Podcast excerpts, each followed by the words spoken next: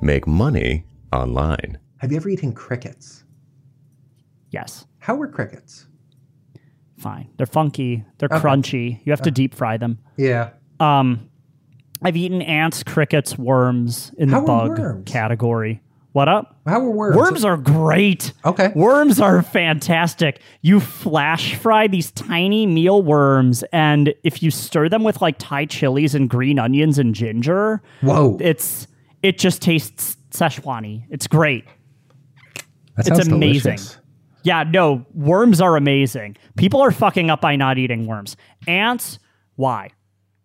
They are literally something you put on. It would be like putting microgreens on a fine dining plated dish. Like, why are you scattering ants around? It's not like you're eating a handful of ants. You're eating like ants on something or ant eggs in something. Uh huh. It's like roe. Yeah, yeah, but black. They're Okay. obviously ants. They're ant hands. You're eating.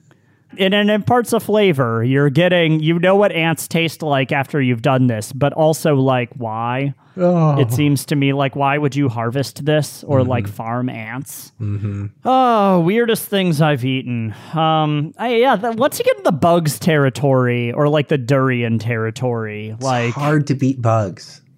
Hard to beat bugs, hard to beat natto or durian or hakarl. Uh huh. How do you even spell that last one? Hakao? H A K A R L. There's a backwards accent on the first A. Oh, It fermented is. shark. It's Icelandic fermented shark, and they there's a traditional preparation for it where they dig a hole in the ground and literally let it spoil. Wow. Um, it tastes like ammonia. Uh huh. It's bad. I do not I do not recommend Hakarl. it's like straight up one of the worst foods I've ever eaten. Oh my gosh. And you can tell like people people could eat it. Uh huh. Don't fucking eat it.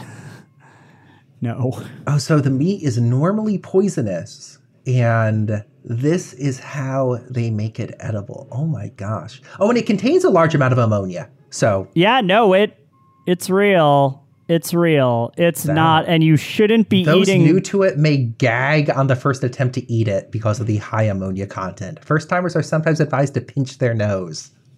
I dry heaved. Oh my god. Um Yeah, and I don't dry heave at most food, right? Like you the point is that it's food, you should be eating it.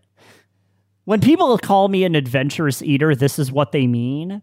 But in practice, me being an adventurous eater is not I'm willing to eat insects, but I have an open mind about food and I'm not a picky eater right. and and I think that's the better way of reading it because I'm not eating ants every day, people. Like this is not. No, why would you do that? Come to draft lunch. it's yes today. I've I on Draft Lunch's page, I literally joke about me not serving Hakarl. Like- and people are like, "What is that?" And I'm like, "Don't Google it." Uh, then you're gonna think I'm serving Hakarl. I Comes in know. two varieties chewy and reddish from the belly, and white and soft from the body. I had the white one. I never had the red one. You're missing out. Kai, I'm not. Oh, the modern method to make it is just press the shark's meat in a large drained plastic container. Jesus. It takes all kinds, doesn't it? It really, really does. does. You learn a lot about how the world works through their what is effectively street food. Like this is a delicacy and it's ubiquitous among the like 300,000 people that live in Iceland, population lower than Wyoming plus penis museum.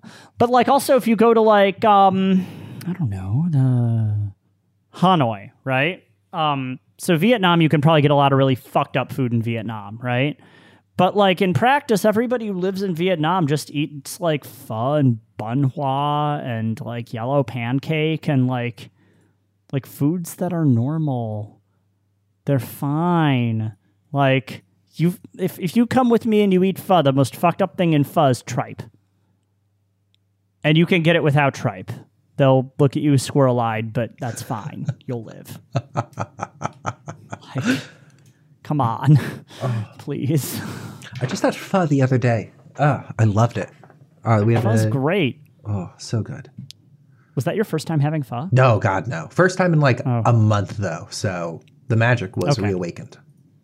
I don't eat pho during most warm months, and it's getting to the point where it's cold, so I need pho. Um, but also, pho in Chicago is concentrated in only two neighborhoods. So, and they're both pretty far away from where I live. One is directly north, but there's no train. Um, and uh, that's that's kind of a, a pain. Like it's it's difficult to get to to the pho.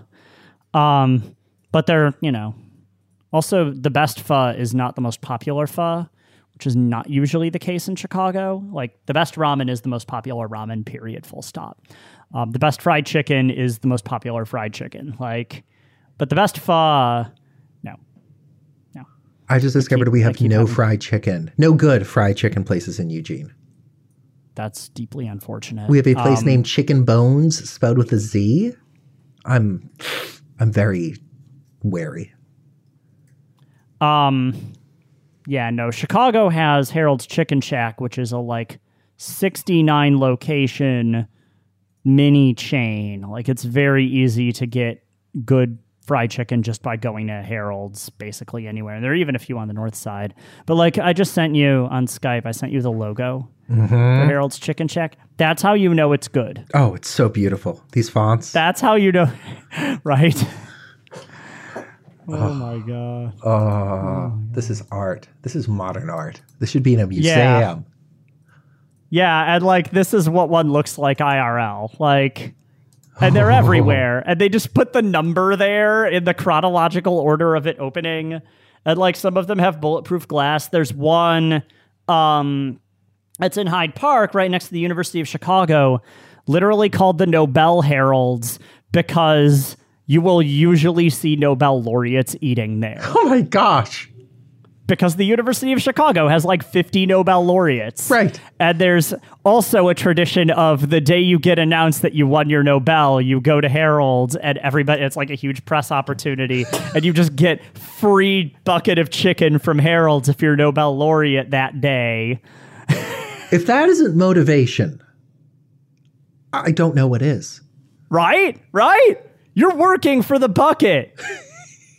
That's it. You consume that bucket. And you know what happens? You know what happens after that? You finish the bucket, you need another bucket. You're working for your next bucket. Try harder.